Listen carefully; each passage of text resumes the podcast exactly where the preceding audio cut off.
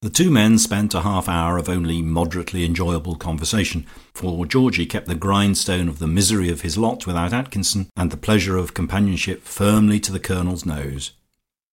It was no use for him to attempt to change the subject to the approaching tableau, to a vague rumour that Piggy had fallen face downwards in the ducking pond, that Mrs Quantock and her husband had turned table this afternoon with remarkable results, for it had tapped out that his name was Robert and hers Daisy Whichever way he turned, Georgie herded him back on to the stony path that he had been bidden to take, with the result that when Georgie finally permitted him to go into the music room, he was athirst for the more genial companionship of the ladies. Olga got up as they entered.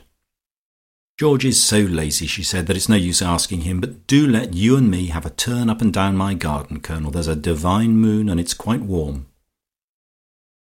They stepped out into the windless night.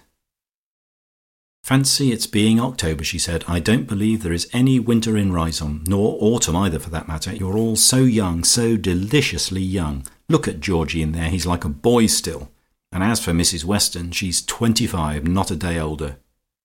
"Yes, wonderful woman," said he. "Always agreeable and lively. Handsome too.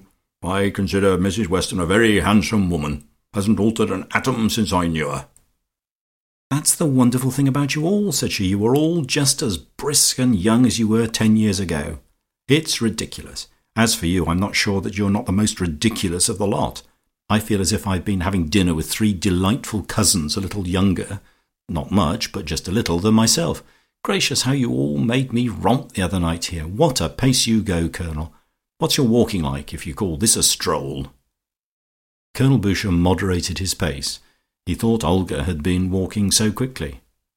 "I'm very sorry," he said. "Certainly Riseholme is a healthy, bracing place. Perhaps we do keep our youth pretty well. God bless me, but the days go by without one's noticing 'em. To think that I came here with Atkinson close on ten years ago." This did very well for Olga. She swiftly switched off onto it. "It's quite horrid for you losing your servant," she said. "Servants do become friends, don't they? Especially to anyone living alone. Georgie and Foljambe now. But I shouldn't be a bit surprised if Foljambe had a mistress before very long."